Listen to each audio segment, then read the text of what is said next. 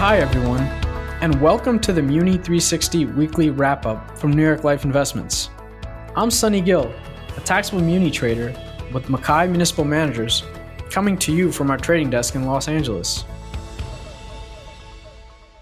For the week beginning October 23rd, about $12.4 billion of new issue supply was expected to come to market.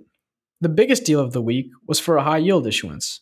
About 878 million was issued by the New York Transportation Development Corporation on behalf of Delta Airlines.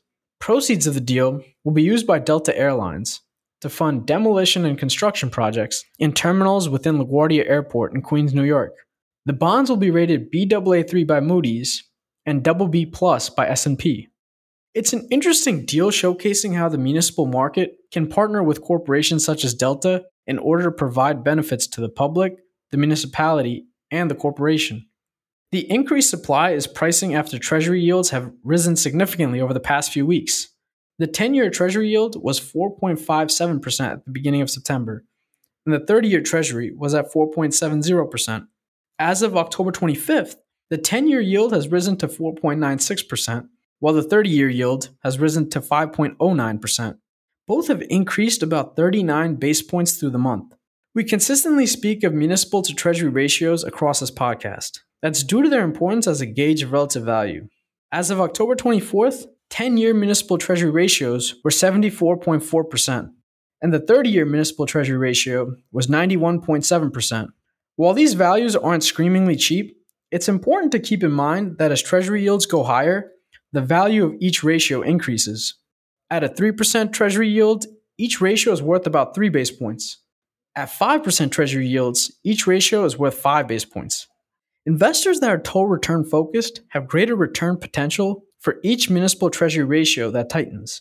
In order to achieve 15 base points of outperformance from municipals, for instance, investors only need ratios to tighten by 3 now, as opposed to 5 when treasury yields were at 3%. Due to that, it's less likely we see ratios reaching valuations as cheap as they did in 2022.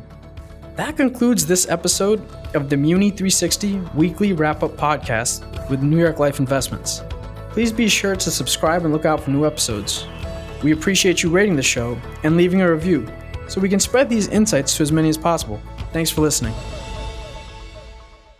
Municipal bond risks include the ability of the issuer to repay the obligation, the relative lack of information about certain issuers, and the possibility of future tax and legislative changes, which could affect the market for and value of municipal securities. Investing in below investment grade securities may carry a greater risk of non payment of interest or principal than higher rated securities. Bonds are subject to interest rate risk and can lose principal value when interest rates rise. Bonds are also subject to credit risk, which is the possibility that the bond issuer may fail to pay interest and principal in a timely manner.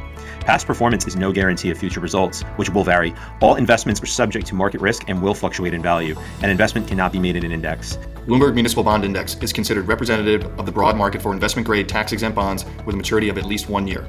Bonds subject to alternative minimum tax or with floating or zero coupons are excluded.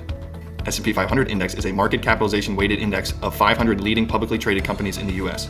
Bloomberg US Treasury Index tracks public obligations of the US Treasury with a remaining maturity of 1 year or more. Bloomberg US Corporate Index tracks publicly issued US corporate and specified foreign debentures and secured notes that meet specified maturity, liquidity, and quality requirements. To qualify, bonds must be SEC registered.